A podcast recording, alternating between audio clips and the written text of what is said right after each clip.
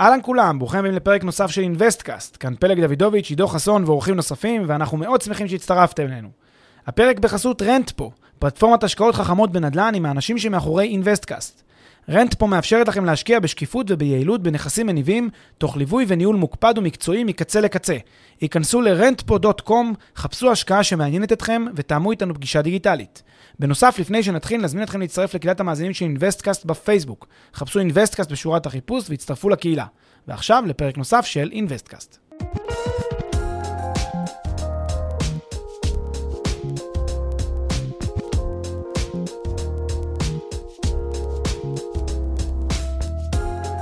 אהלן פלג, בוקר טוב. היי, עידו, מה נשמע? בסדר גמור, מה העניינים?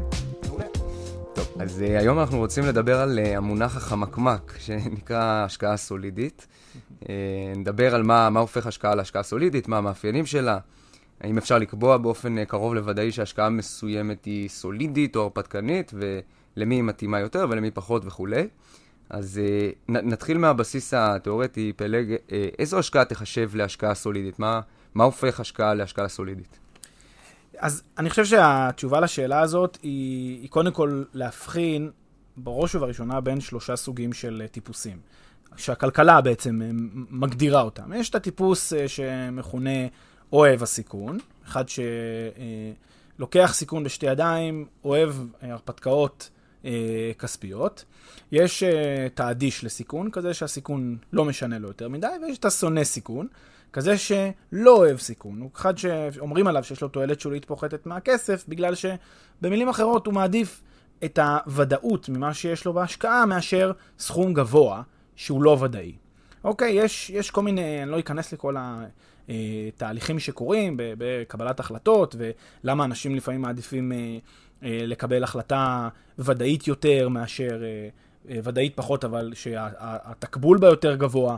ולמה יש גם עניין של שנאת הפסד לעומת uh, אהבת רווח. יש כל מיני מונחים שהם טיפה יותר uh, מתקדמים, אבל כן אני רוצה להתייחס להיבט הזה של שלושת סוגי הטיפוסים, כדי לה- להגיד קודם כל את, את הנתון, הנתון הבא, ה shocking, כן? הנתון המפתיע הבא, הוא שרוב האנשים, מה לעשות, שונאי סיכון. רוב האנשים מטבעם לא רוצים לקחת השקעות. אה, שיש בהם אה, סיכון גבוה, גם אם הפוטנציאל ה upside הוא גבוה, כי זה הולך יד ביד, והם היו מעדיפים השקעה שהיא יותר ודאית. עכשיו, כל אחד ישאל את עצמו איך זה מתיישב עם האופי הישראלי, וזה שאנחנו יזמים כאלה, וזה שאנחנו אוהבים דווקא.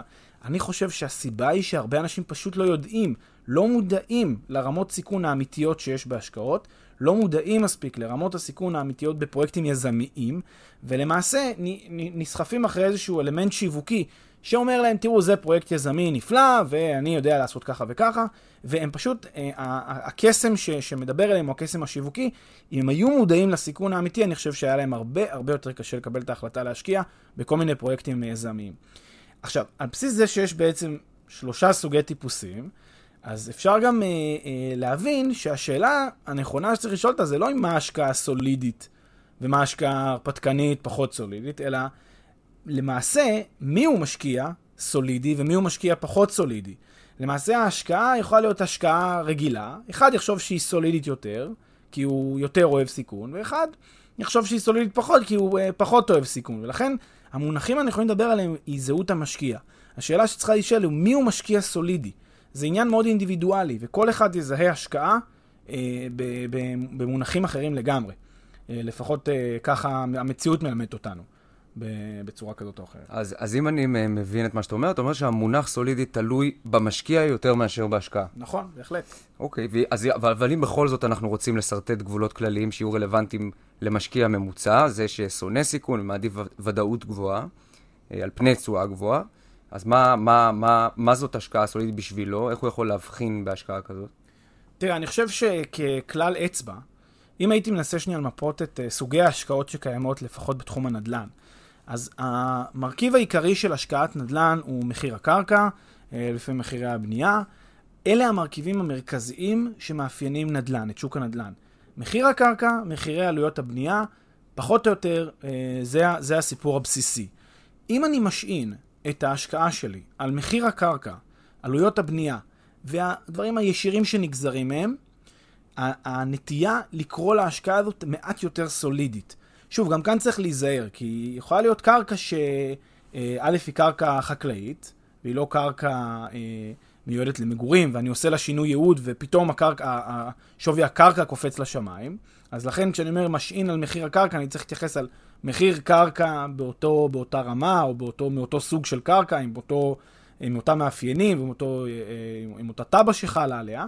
וגם יש עוד דבר שצריך לקחת בחשבון, שיש מדינות שבהן, מה לעשות, מחיר הקרקע הוא אה, מגלם בתוכו פוטנציאל עצום אה, לשבח. כי פשוט המדינה, אה, לא יודע מה, היא מדינה מאוד מאוד מתפתחת, אה, והמחירים שם כרגע ברצפה, והקרקע נמכרת שם בפרוטות. ולכן, ככלל אצבע מאוד מאוד בסיסי, אם אני משעין את ההשקעה במדינות מפותחות יחסית, במדינות שכבר עברו את, ה, את בום הנדל"ן העיקרי, אם אני משעין את ההשקעה יותר על מחיר הקרקע ועל עלויות הבנייה, אני יכול לומר שלפני ההשקעה שהיא יותר סולידית. התמונת המראה להשקעה הזאת, להשקעה שנשאלת על מרכיב הקרקע ועל עלויות הבנייה, זה בעצם כל מה שהוא אה, אה, תלוי בפעולה של מישהו, בפעולה של גורם כלשהו, באיזושהי יוזמה, איזושהי יזמות. ברגע שיש איזושהי פעולה שמישהו יכול לבצע, בין אם זו פעולה תכנונית, כמו לקחת את הקרקע הזאת, שהיא קרקע חקלאית, כמו שאמרתי, ולשנות לה ייעוד לקרקע מסחרית או קרקע למגורים, ובין אם זה לקחת קרקע רגילה ולבנות עליה, לבנות עליה בניין מגורים, או לקחת קרקע עם מבנה ולהפוך את המבנה למבנה אה, ישן, למבנה משופץ, כל הפעולות האלה, אלה פעולות ידי אדם, פעולות שבן אדם צריך לעשות, אה, שבעצם הופכות את ההשקעה להשקעה שהיא ככלל אצבע פחות סולידית. למה היא פחות סולידית? בגלל הקשר האינהרנטי הזה שבין מעשה של בן אדם מסוים שהוא עושה, יזמות מסוימת, לבין חוסר היכולת לנבא את ההצלחה. כשבן אדם צריך לעשם, לעשות פעולה מסוימת כדי, כדי, אה, כן, כדי להרים את, ה, להרים את המיזם, אתה צריך שהבן אדם הזה ידע מאוד מאוד טוב מה הוא עושה. עכשיו, אתה יכול ללכת ולהגיד לי, כן, יש אנשים שהם אשפי נדל"ן, הם כל כך טובים בנדל"ן, שמה שהם יעשו זאת השקעה סולידית. כי להם להצ... אני טוען שזה רחוק מלהיות המציאות, וגם היזמים הגדולים מכל, גם הם נתקלים בקשיים שלא תלויים בהם לפעמים, דברים שלא יכלו לצפות אותם, דברים שהם לא ידעו עליהם, פתאום יש איזה צינור תת-קרקעי שלא לא הופיע בשום מקום, פתאום יש איזושהי אה, רגולציה חדשה שהגיעה, פתאום יש מלחמה שפרצה.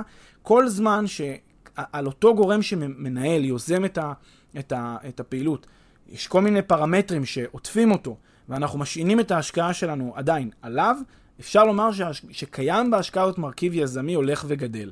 ככל שמנגד מדובר על השקעה שנשענת בעיקרה על, אה, על הקרקע עצמה ועל עלויות הבנייה ודברים מהסוג הזה, אז ההשקעה היא יותר סולידית באופייה. אם ניתן את הדוגמה גם אה, ככה הכי פשוטה, אם אני קונה עכשיו קרקע חקלאית, וכן, משכיב את הכסף שלי שם ועוזב את זה, והקרקע לא, לא משנה, הוא לא עושה שום פעולה.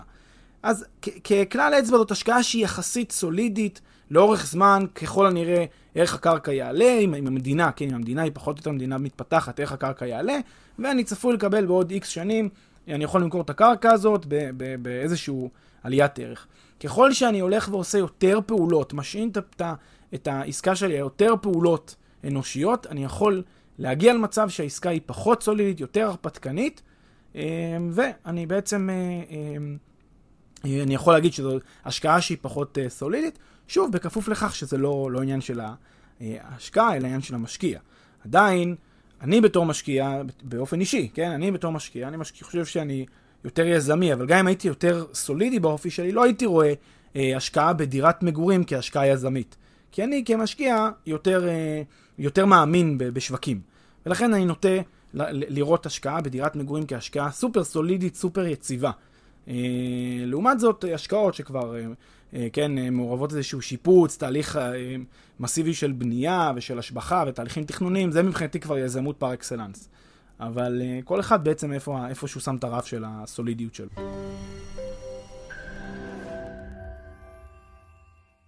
לפני שנמשיך, כמה שניות מזמנכם.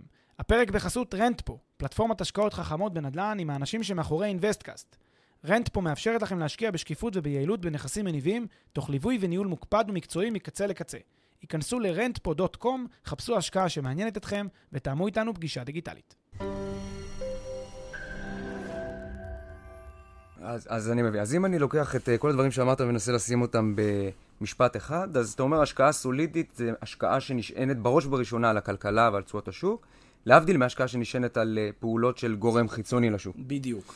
אה, על הכיפאק, אוקיי, אז על פי באמת הקריטריון הזה, אתה יכול לתת לנו דוגמה קונקרטית להשקעה אה, סולידית בנדל"ן, לעומת השקעה הרפתקנית בנדל"ן, אה, שאנשים עושים אותם בדרך כלל? תראה, אנחנו מייצגים המון אנשים שקונים אה, נכסים. אני חושב שהשקעה בשוק נדל"ן מתפתח, בדירת אה, מגורים, כן, בשוק צומח, אה, ובעצם אצלנו באינבסטמארט יש את כל השווקים ה- המתפתחים והצומחים שאפשר רק לחשוב עליהם. אלה הן השקעות סולידיות, אני חושב, לפי כל אמת מידה וגם לפי, לפי דעת כל משקיע. כמובן שגם בתוכם יש רמות, יש מדינות יותר צומחות, יש מדינות פחות צומחות, יש מדינות uh, שכבר, uh, אתה יודע, כבר הוכיחו את עצמן כמדינות, uh, ויש מדינות שלפני ההוכחה. אז יש גם כאן רמות של, uh, של סולידיות, אבל לדעתי, כי, כי, באופן כללי, כל ההשקעות האלה נחשבות, גם לפי המהדרין, כהשקעות סולידיות יחסית. Uh, ומהצד השני, כל השקעה שכרוכה בה, כמו שאמרנו, הישענות על גורם חיצוני, uh, השקעות השבחה, יזמות... Uh, אה, בסיסית או מורכבת, אה, היבטי תכנון, אה, כל מה שמערב בעצם פעולות ממשיות שקשורות ליכולת של בן אדם להוציא משהו לפועל ולרתום אנשים אחרים ולעשות איזושהי פעולה יזמית, זה כבר לדעתי השקעה יותר הרפתקנית והיא פחות סולידית מעצם ההגדרה, וכמובן גם פוטנציאל הרווח הוא לפעמים גבוה יותר, עם הסיכון שנלווה לזה. פוטנציאל רווח תמיד הולך עם סיכון. כלומר, אפשר אולי להרוויח יותר, אבל גם הרבה יותר קשה להרוויח יותר. זה, זה תמיד הטרידוף שצריך לעשות. על הכיפאק. אז uh, עד כאן בעניין הזה, ולסיום אנחנו נאחל למאזינים שלנו קצת באיחור, שתהיה שנה אזרחית סולידית לסולידים והרפתקנית להרפתקנים. וזהו, תודה רבה. תודה, עידו.